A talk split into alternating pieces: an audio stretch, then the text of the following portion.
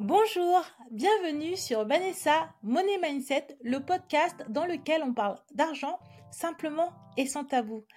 Aujourd'hui, je reçois Lamine qui est un créateur de contenu sur les thématiques finance et investissement immobilier et en plus, il a la spécialité d'être conseiller en gestion du patrimoine diplômé.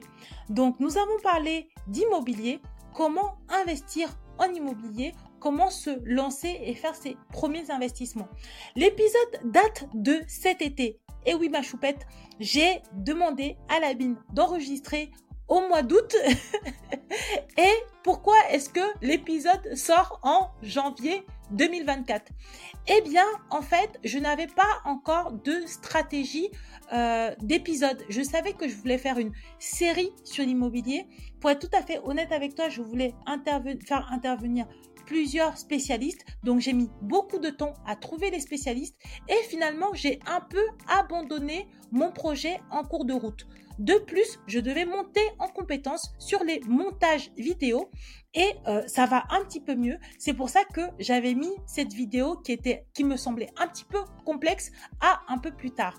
Néanmoins, les informations sont toujours d'actualité. Il y a quelques réformes qui sont en cours d'être validées, mais pour l'instant, elles n'ont pas toutes été validées. Donc, tu vas quand même retrouver beaucoup d'informations de valeur. Je tiens à remercier à nouveau Lamine pour cet épisode et j'espère que tu vas l'apprécier. Bisous bisous Bonjour Lamine, bienvenue sur le podcast et chaîne YouTube Vanessa Money Mindset. Comment vas-tu? Merci pour déjà pour ton invitation et je vais très très bien euh, dans cette période de, cette période d'été. Mais ça va très bien et toi du coup, comment tu vas? Oui, franchement, ça va. Je suis contente. Euh, tu es le premier invité donc avec lequel on inaugure le nouveau concept qui est en fait euh, d'enregistrer les épisodes. Je sais pas trop ce que ça va donner. Euh, c'est un peu nouveau pour moi, donc euh, j'espère que ben, les abonnés vont bien aimer et comme ça ils auront la possibilité de nous regarder ou de nous entendre selon leur convenance. Euh, je suis aussi contente que tu viennes parce que euh, on a déjà travaillé ensemble plusieurs fois. On a déjà travaillé ensemble sur euh, les investissements locatifs, sur la résidence principale. et là, je me disais que les personnes qui regardent mes lives sur Instagram, c'est pas toujours les mêmes personnes qui écoutent le podcast. donc là, je me suis dit que celles qui n'avaient pas pu bénéficier de tes conseils pourraient du coup en profiter, sachant qu'en plus j'avais envie de démarrer une petite saison sur l'immobilier. Donc euh, pour moi, euh, quand je parle d'immobilier, tu fais partie des gens euh, vers lesquels je me tourne parce que j'ai confiance en ton expertise. Tu délivres beaucoup de contenu de qualité. Donc du coup, pour moi, c'était une évidence de faire appel à toi. Écoute, déjà, c'est très gentil pour tes compliments et bah, avec grand plaisir de pouvoir répondre à, toutes tes questions pouvoir également apporter de la valeur à ta communauté. Ok, super. Ben, écoute, je te propose qu'on démarre. Euh, moi, la première question que j'avais en tête, c'était, euh, selon toi, quels sont les enjeux de l'investissement locatif, surtout en ce moment? Alors aujourd'hui, il y a plusieurs enjeux. Donc, euh, bien évidemment, on a les taux d'intérêt qui, eux, ont augmenté. Donc, ça, ça vient entacher la capacité d'endettement des, des investisseurs. On a également des conditions de financement avec une hausse de, de, de refus de prêts des conditions qui sont de plus en plus drastiques. Donc on peut le voir par exemple avec l'apport où on a euh, plus de 10% euh, qui qui est demandé. Donc 10% du prêt, euh, du montant du prêt.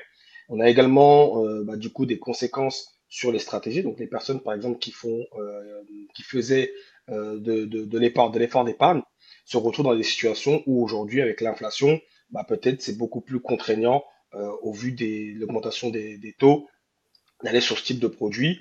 On a également bah, ceux qui font des, investissements à rendement avec du cash flow qui, pour le coup, bah, pareil, vont avoir un impact sur euh, leur rentabilité et leur cash flow. Et euh, au-delà de ça aussi, on a bah, une baisse de prix qui commence à se prononcer dans certaines villes. Et euh, pour faire simple, aujourd'hui, les personnes qui ont du cash sont dans la meilleure posture pour pouvoir continuer et faire d'excellentes opérations dans l'immobilier. Ok, donc en gros, ce qu'il faut savoir, c'est que si on a du cash ou si on peut emprunter, euh, c'est le moment plus que jamais d'investir en immobilier. Totalement, totalement. D'accord. Euh, après, euh, si jamais par exemple une femme écoute cet épisode et elle se dit j'ai envie d'investir, Euh, par contre, euh, elle ne sait pas, est-ce qu'elle va acheter plutôt dans le neuf ou dans l'ancien? Est-ce qu'elle va partir sur un studio ou plutôt un immeuble de rapport? Euh, Est-ce qu'elle devrait plutôt prendre un parking ou une cave? Est-ce que tu peux nous présenter les différents enjeux en fonction de ces différentes possibilités? D'accord. Alors, on va commencer par le, par le neuf. aujourd'hui, quand on veut investir dans le neuf, généralement, c'est surtout qu'on veut acheter une tranquillité, on veut plutôt avoir une espèce de garantie, parce qu'aujourd'hui, quand on achète du neuf, euh, bah, tout est neuf, hein, comme le, nom l'indique. On va pouvoir euh, tout simplement avoir accès à des produits de qualité et sur lesquels on va pas pouvoir euh, se prendre la tête à gérer avec des artisans et, autres. Par contre, dans l'ancien, c'est plutôt destiné aux personnes qui, eux, vont vouloir avoir du cash ou qui n'ont pas forcément aussi le budget pour aller sur du neuf, parce que le neuf, forcément, c'est plus cher. Euh, donc euh, forcément, on peut avoir également une rentabilité très très très intéressante sur l'ancien. Euh, tu m'as parlé d'immeubles de rapport aussi. Donc l'immeuble de rapport, bah, en fait, pour moi, ça, revient un peu sur la même stratégie que de l'ancien, où on va aller chercher, pour le coup, au lieu d'avoir un appartement, on va en avoir plusieurs. Et là, pour le coup, on va pouvoir diversifier dans un premier temps, mais surtout dégager un, plus grand cash flow important quand on se positionne sur ce type de produit. Et euh, les parkings, bah, pour moi, c'est simple, c'est pour s'adapter pour les personnes qui n'ont pas forcément une grosse capacité d'endettement pour acheter un appartement et euh, pour le coup, bah, qui veulent quand même mettre le pied à l'étrier euh, dans l'immobilier. Et eh bien, le, tout ce qui est parking et autres, ça peut être intéressant pour pouvoir commencer dans, dans l'investissement. Et ça, se, ça se gère facilement, un parking? Très facilement. honnêtement, là, c'est une gestion très souple. Euh, par exemple, quand euh, euh, on achète une place de parking, généralement, on va avoir un locataire qui va pas avoir besoin parce qu'on n'a pas besoin d'électricité, on n'a pas besoin d'entretien. alors ça dépend si c'est un box, oui, il va falloir, de, ça dépend, il y en a certains même pas, mais dans l'idéal, il faudra avoir au moins une ampoule.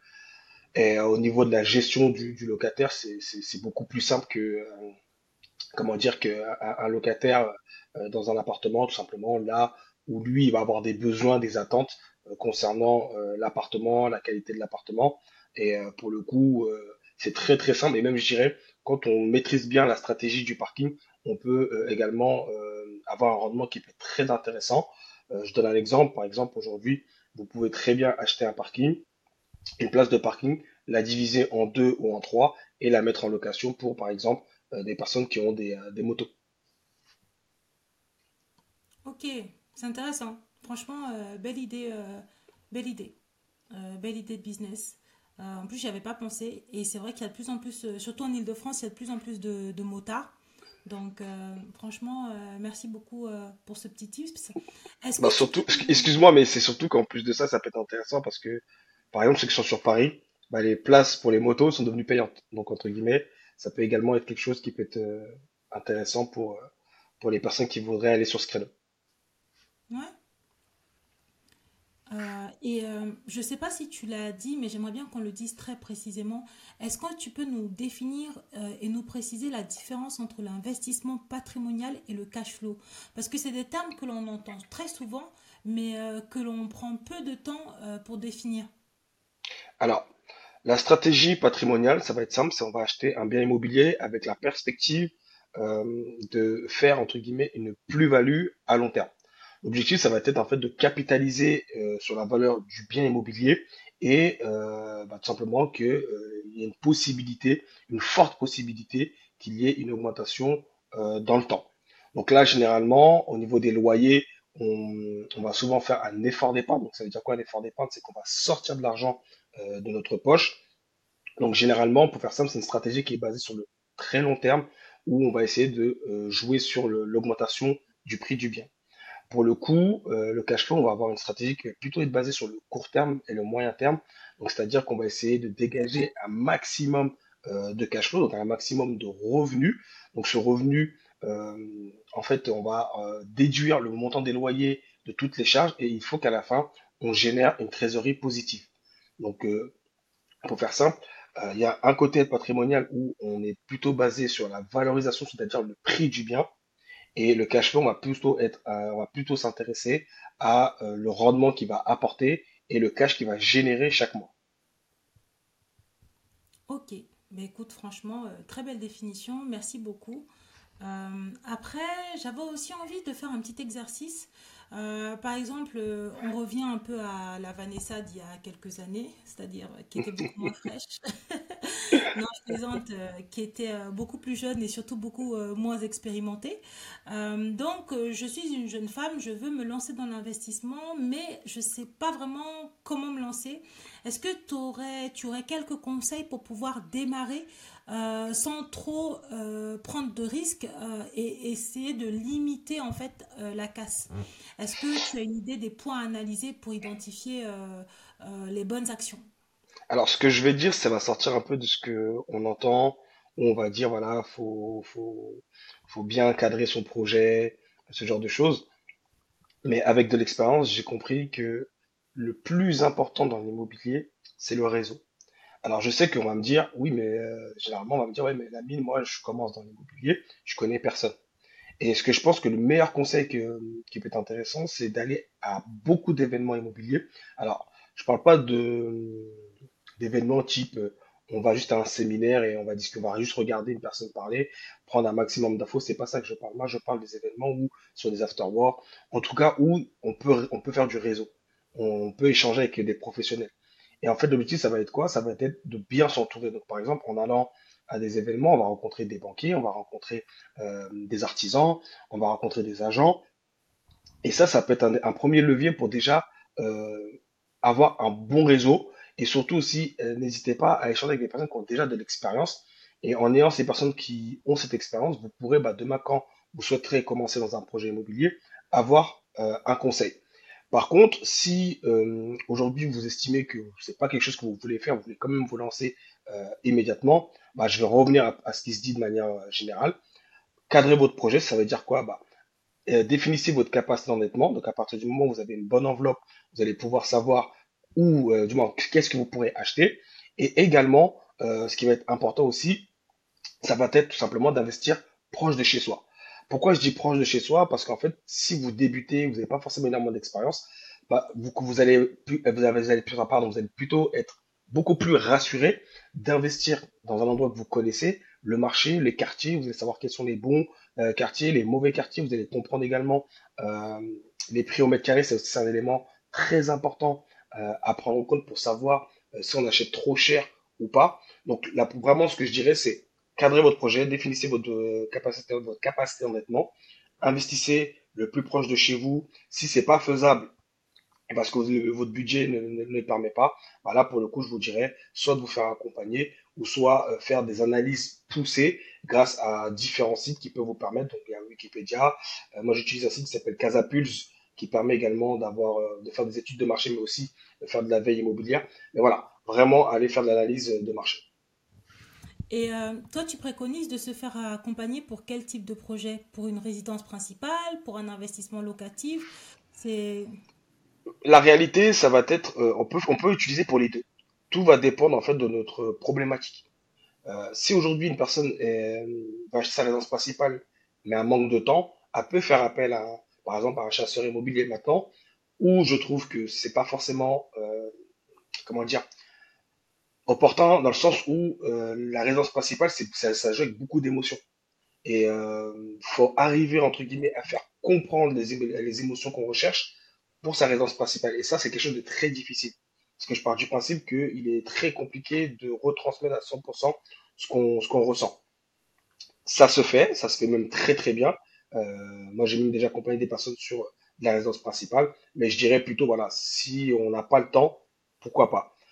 Pour euh, l'investissement immobilier, étant donné que c'est quelque chose qui est un peu plus technique, euh, là pour le coup, je dirais, euh, euh, si vraiment vous avez peur de, de passer à l'action, vous voyez que ça fait un petit moment où vous faites des formations, vous vous renseignez, mais vous avancez pas, euh, ou vraiment vous savez pas du tout, vous n'avez pas le temps, là pour le coup, on peut faire appel soit à un chasseur immobilier, soit à une personne qui peut vous accompagner dans votre projet. Et euh, moi, je sais que tu fais des accompagnements. Et limite, moi, je parle pour moi, hein, parce que ça pourrait potentiellement m'intéresser, parce que en termes de temps, euh, on court tous après le temps. Et euh, moi, je me souviens de, mes dernières visites pour mes appartements. Ça m'avait pris beaucoup, beaucoup, beaucoup de temps. Et ça n'avait pas été forcément, j'avais pas, il y a un des, appartements qui n'a pas été un super move. Donc, je me suis dit, ah, pourquoi pas faire appel à quelqu'un pour qu'il fasse les visites à ma place. Il me présente directement le bien. Les calculs sont faits. Waouh, franchement. Et, mais ça coûte combien à peu près? Alors aujourd'hui, moi, j'ai deux offres que, je fais. Euh, concernant l'investissement euh, locatif.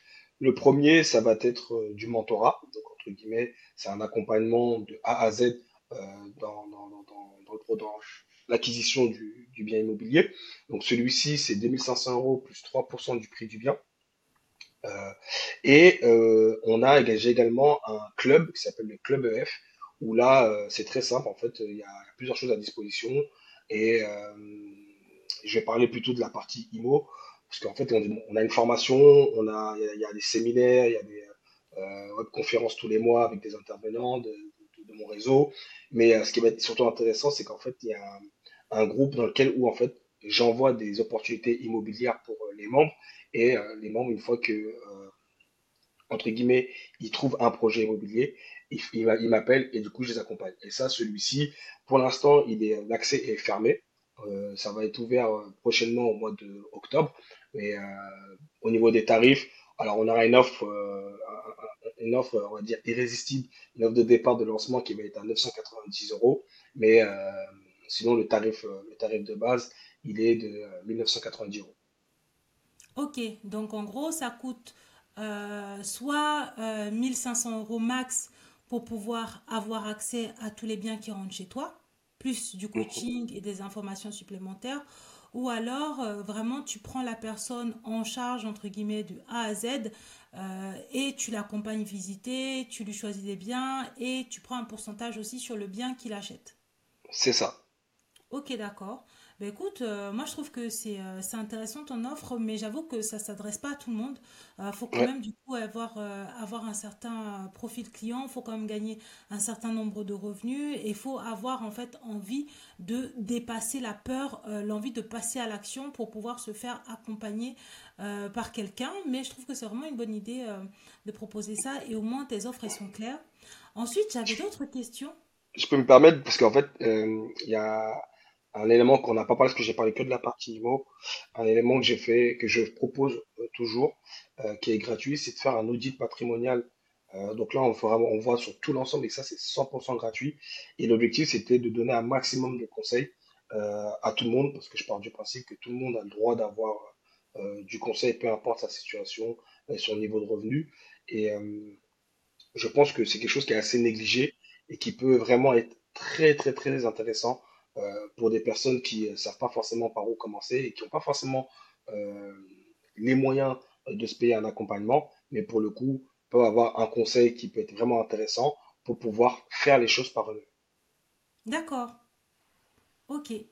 Euh, après, ça, moi, ça rejoint mes valeurs, hein, le gratuit. Euh, je fais du gratuit, j'ai fait tellement de gratuit, donc euh, je trouve que c'est bien. Et euh, merci d'ailleurs d'en avoir parlé. Donc ça veut dire que tu peux aussi euh, proposer ton aide euh, lors d'un appel, donc pour pouvoir aider, donner des conseils et orienter. Et après, si tu détectes qu'il y a un besoin d'accompagnement, tu vas le proposer. Sinon, la personne elle pourra déjà bénéficier de ton aide dans un premier temps gratuitement. Je trouve que c'est assez juste, c'est assez faire. Après, trop de gratuit, c'est pas bon. Euh, moi, cette année, on m'a on m'a on m'a un peu secoué les puces en me disant que je à disposition beaucoup de savoir gratuitement. Après, je pense qu'il faut faire la part des choses. Euh, c'est important quand même le don, de diffuser l'information. Par contre, l'accompagnement, parce que moi, j'ai pas fait beaucoup d'accompagnement. Euh, les accompagnements, euh, c'est bien que ça soit payant parce que là, c'est la personne quand même qui met son énergie pour pouvoir t'aider à progresser. Donc, c'est normal que il y, y a un échange en fait. Ça rééquilibre les choses. Euh, L'autre question du coup que j'avais pour toi, c'était euh, quels sont les points à, à analyser pour identifier un bien rentable? Moi, je sais déjà qu'il faut euh, analyser l'emplacement. On dit toujours l'emplacement, l'emplacement, l'emplacement. Le, les gains sur un bien immobilier se font à l'achat aussi. Mhm. parce qu'on parle toujours de la revente, mais en fait, si tu achètes ton bien pas cher, il y a de fortes chances que tu puisses gagner bah, pas mal d'argent. Après, il y a aussi euh, le rendement. Donc, quand tu fais le calcul entre le montant des remboursements, donc le coût de ton crédit, et les revenus potentiellement locatifs. euh, et je me disais, est-ce que tu as d'autres points en tête, toi? Alors, euh, moi, j'ai d'autres points, ça va, être très proche de ce que tu, as dit. Concernant l'emplacement, moi j'aime bien dire, en fait on dit emplacement, emplacement, emplacement trois fois. Et moi ce que j'aime bien dire, c'est qu'on a un emplacement pour la ville, un emplacement pour le quartier, un emplacement pour la rue. Parce que euh, si on achète dans, dans la meilleure ville euh, de France, mais dans la rue euh, la plus délabrée, euh, forcément, euh, c'est pas forcément, est-ce que ça peut être un excellent projet? Reste à voir. Et, inverse, et vice-versa. Et euh, pour le coup, pareil, tu as dit une chose qui est par rapport au prix d'achat. On parle beaucoup d'acheter en dessous du prix du marché, mais pour savoir qu'est-ce que c'est, et pour savoir où on est, pardon, il faut connaître le prix au mètre carré. Donc ça aussi, c'est un élément important. On peut aller sur le site, par exemple, de Meilleur Agent. Euh, il y a pas mal de sites qui nous permettent aujourd'hui de pouvoir connaître euh, le mètre carré d'une ville, même euh, d'un quartier. Donc moi, je recommande Meilleur Agent pour celui-ci. Ensuite, pour le cash flow, ce que j'aime bien dire, c'est que pour les personnes qui investissent, qui font de l'investissement à rendement, je précise bien pour ces personnes-là, de faire attention aux loyers qui vont être pondérés. Donc ça, c'est aussi un élément que, que je dis souvent. C'est pas parce que vous avez un cash flow positif que pour la banque, votre projet, il est viable. Donc, euh, donc euh, vous avez à peu près, euh, les banques ont à peu près 70% euh, de pondération au niveau des loyers. Et si la mensualité du crédit est plus élevée que cette, ce loyer qui est pondéré, bah, du coup, ça peut être contraignant. Donc ça aussi, c'est quelque chose qu'il faut regarder. Ok, ben écoute, merci beaucoup.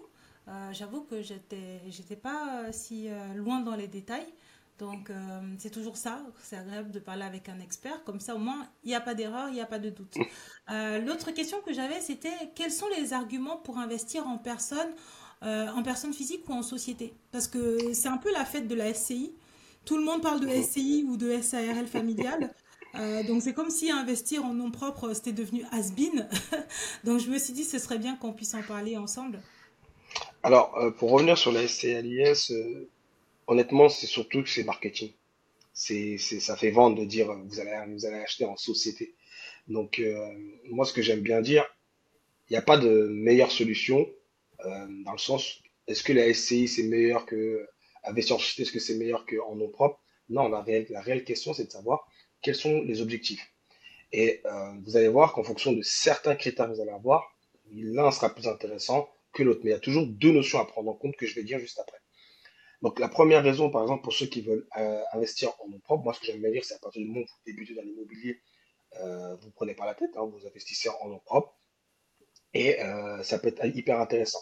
Mais si on va aller plus loin, les personnes qui ont une tranche marginale d'imposition qui est inférieure à 30%, bah, ces personnes-là, ça peut être intéressant de conserver son bien en personne physique, parce qu'au niveau de l'imposition, on va avoir par exemple une personne qui a 11% de TMI, elle, va avoir 11% de TMI d'imposition plus 17,2% de prélèvements sociaux, ce qui va faire qu'aujourd'hui, elle va être amenée à être imposée à hauteur de 28,2%.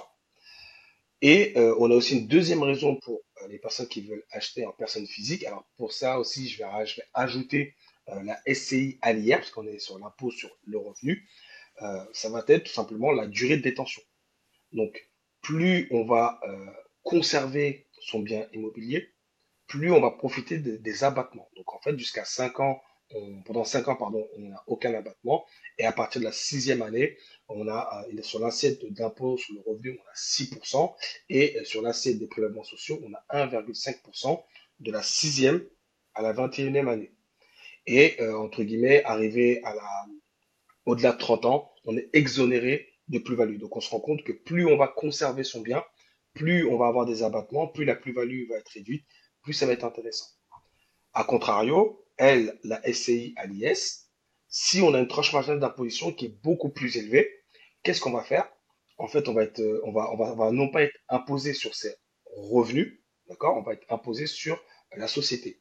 Et donc, du coup, la société, si elle a un bénéfice qui est inférieur à 42 500 euros, elle va être imposée au taux réduit. C'est-à-dire qu'elle va être imposée à 15%.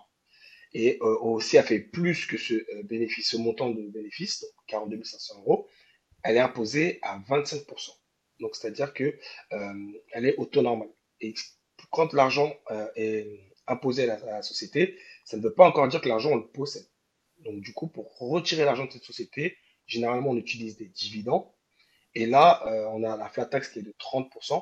Donc, si on part sur un taux réduit, on est à peu près à 15% plus 30, on à 45%, donc c'est beaucoup plus intéressant d'investir en société dans, cette, position si on a une, on a PMI pardon, qui est euh, supérieure à 30%. Par contre, ce qui va être intéressant avec la SCI, c'est si on la détient de manière euh, à long, si on a une position qui est long terme et qu'on a envie de transmettre ce patrimoine, ça peut être hyper intéressant parce qu'au niveau des frais, si on a un nom propre, c'est beaucoup plus avantageux. Donc pour faire simple, là, euh, le nom propre en personne physique, on a une tranche marginale inférieure, euh, à 30%, c'est intéressant. Si on veut acheter un bien, on ne sait pas si on va le revendre plus tard euh, ou on a l'ambition d'acheter et de dire qu'on va revendre dans 10-20 ans, ça peut être intéressant de s'orienter vers, vers celui-ci. La SCI à l'IS, pour le coup, si on a une tranche marginale d'imposition qui est supérieure à 30%, euh, ou on veut conserver son bien à long terme pour pourquoi pas le transmettre à ses enfants, ça peut, être avantageux. Bien évidemment, la réflexion va aller un peu plus loin, mais pour ça, j'invite à aller voir un conseiller pour avoir plus d'informations. Oui, euh, en tout cas, je te remercie. Tu nous as quand même fait une réponse euh, très technique. Merci. Vraiment, j'espère que celles qui vont nous écouter ne sont pas, viennent pas de se réveiller, sinon vraiment, euh, ce sera difficile pour elles de, de, comprendre. Mais au moins, voilà, tu nous as donné une réponse exhaustive. Euh, ensuite, euh, bah, je trouve qu'on peut même directement passer à la question 9. Euh, comment calculer la rentabilité d'un bien et quelles sont les principales choses à analyser? Alors, quand on regarde la rentabilité d'un bien, ce qu'on va, ce va, ce qu'on va regarder dans un premier temps, ça va être le prix du bien auquel on veut acheter. Et ensuite, ce qu'on va essayer d'avoir, c'est le montant des loyers. Et en fait, ce qu'on va faire, c'est qu'on va faire un calcul qui va être très simple. C'est que pour avoir un rendement, donc celui-ci, va être le rendement brut. Donc, c'est-à-dire qu'on n'a retiré aucune charge. Et ça va nous donner en fait un premier indicateur pour savoir, euh, savoir le projet, si c'est un projet qui est rentable, si c'est un projet qui va faire de l'effort d'épargne, ou si c'est un projet qui fait de l'autofinancement. L'autofinancement, c'est entre guillemets, soit on sort un petit peu d'argent, ou soit on en gagne très peu. Ou des fois même on a l'équilibre, on a zéro. Donc, euh, pour ça, on va faire le loyer annuel on va le diviser par le prix du bien et ça va nous donner un pourcentage. Euh, en fait, ce, pourcentage, ça va donner pardon, un résultat et ce résultat, on va le multiplier par 100. Donc, euh, si vous avez un projet euh, qui est autour de 8%, on va parler de projet qui s'autofinance. Si vous avez un projet qui est inférieur à ces 8%, on va dire que ça va être un projet avec de l'effort d'épargne. Et si vous avez un projet qui est supérieur à 8%, on va parler de projet de cash flow. Donc, ce qu'on va regarder pour avoir le rendement brut, c'est loyer annuel, prix du bien.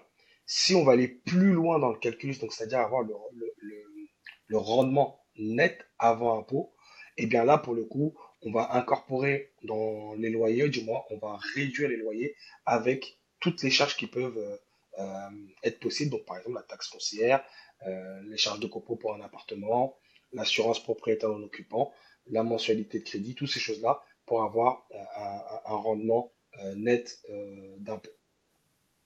Ok, bah écoute, c'est très clair, franchement, euh, merci. ensuite, il y avait aussi une question sur les travaux. moi, j'ai souffert hein, quand, quand j'ai dû faire mes travaux et, et j'ai découvert que je manquais d'une compétence qui est savoir négocier pour travaux. Donc je me suis dit, je me ferai pas avoir euh, la prochaine fois. Et euh, donc il y a quelques skills que j'ai appris, mais euh, tu avais fait pas mal de contenu que je trouvais très intéressant et je me suis dit, pourquoi pas les partager. comment est-ce que tu, quelles sont tes astuces à toi pour négocier les travaux? Alors ça va être long, hein. je le dis en toute transparence, parce que ça, ça, je vais essayer de faire le plus court possible. En fait, quand, quand, quand on négocie, parce qu'en fait, moi, je pars du principe euh, on a tous chacun une manière de, de, répondre face à une entreprise. Donc moi, ce que, je fais, euh, je vais sélectionner en fait une première entreprise sur laquelle je vais avoir beaucoup de garanties. Donc généralement, c'est des entreprises qui ont 10 ans d'expérience, euh, qui coûtent cher. Et en fait, je vais leur demander un, un devis. Et quand je leur demande un devis, euh, qu'est-ce que je vais faire? En fait, je vais reprendre leur, euh, leur liste de fournitures et euh, la, main-d'œuvre, donc tout, tout ce qu'il y a à faire. Par contre, je vais enlever tous les prix. Et je vais demander, entre guillemets, à chaque artisan de euh, se baser sur le premier devis que j'ai pour me dire, entre guillemets, ce qu'ils sont capables de faire.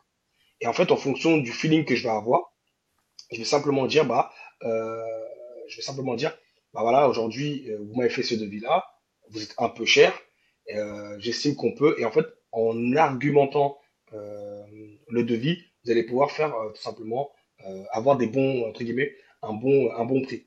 Sinon, il y a un levier, mais ça, du coup, c'est indépendamment de vous, ce serait de passer par un marchand de biens, parce qu'en fait, les marchands de biens, pour faire simple, ils ont, euh, je, bon, je parle de ceux qui sont expérimentés, souvent, ils ont une entreprise de bâtiment. Et comme ils achètent de- du gros volume, et bah du coup, quand ils vont faire les travaux, ils peuvent complètement casser les prix. Donc je sais pas si tu as vu, la dernière fois j'ai fait, je crois, quelques jours, j'ai mis une story sur d'ailleurs dessus, où il y avait un immeuble de euh, 5 lots à 150 mètres carrés. Bah, comme on passe par un, marchand de biens, on euh, a pour le coup euh, un devis à à peu près un peu plus de 50 000 euros. Waouh, waouh, Donc voilà. ok. Euh, donc du coup, ça c'était la stratégie pour pouvoir négocier euh, les devis et les travaux. Euh, moi, je retiens passer par un marchand de biens, mais tout le Faut monde les n'a pas un trouver. marchand de biens. Ouais, C'est- faut les trouver. Faut les- Mais, mais encore une fois, c'est pour ça que je disais que c'est important d'aller dans les événements pour aller rencontrer ces genres de personnes euh, qui peuvent également nous, nous aider. Mais euh, j'a- j'a- j'avais oublié d'ajouter un, un point euh, qui est très important. C'est surtout le fait de devoir, de pouvoir, pardon, séparer la main-d'œuvre et la, et, et, et- la fourni- les fournitures. Parce qu'aujourd'hui, quand on sépare les deux, on, se on se rend compte que ça peut être, ça peut être avantageux pour euh, l'investisseur et de faire de réelles économies euh, pour pouvoir euh, tout simplement dissocier les deux. D'accord. Mais écoute, c'est des super conseils. En tout cas, j'espère que les femmes qui t'ont écouté ont bien pris note, surtout sur la partie travaux, parce que vraiment, c'est important de savoir faire des devis. Après, quand on n'a pas de marchand de biens, euh, donc déjà de pouvoir comparer euh, les prix, inter- faire intervenir plusieurs sociétés, euh, pouvoir aussi enlever les prix et dire qu'on connaît déjà en gros les postes des travaux, c'est important. Donc, ben merci. Merci beaucoup. Avec on plaisir. a déjà fait toutes les questions. Est-ce que tu veux rajouter quelque chose ou des conseils à- aux abonnés qui t'écoutent? Ah, Le conseil que je peux donner, c'est vraiment rencontrer du monde. On a tendance à vouloir euh, parler de vouloir garder son projet dans son coin.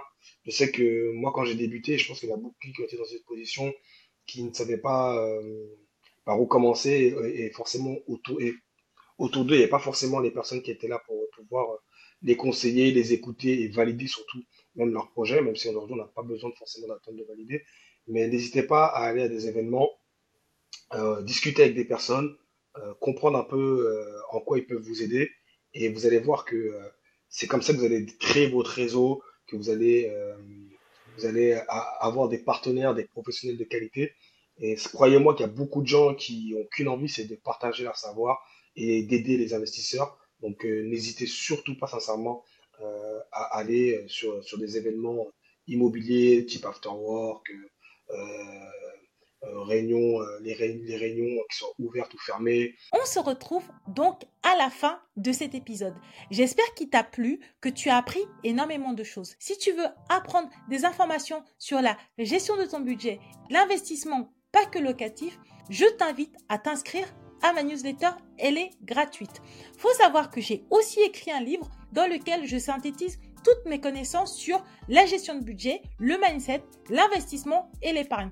Tu trouveras le lien dans la bio. Si tu veux continuer sur la thématique immobilière, sache que j'offre un e-book que j'ai écrit gratuitement. Le lien sera également dans ma bio. Et enfin, si tu veux passer à l'action, suivre tes objectifs financiers et mindset, pouvoir les traquer, les valider, les célébrer. J'ai créé un e-book qui est génial. Je l'ai déjà offert à tous mes proches. Tu vas pouvoir te le procurer. Le lien est en bio. Voilà, j'espère que cet épisode t'a plu et que tu as appris énormément de choses. Si tu découvres la mine, je t'invite à t'inscrire à sa page qui s'appelle l'éducation financière. Dans tous les cas, ma choupette, je te fais plein de bisous. Prends soin de toi et à la semaine prochaine.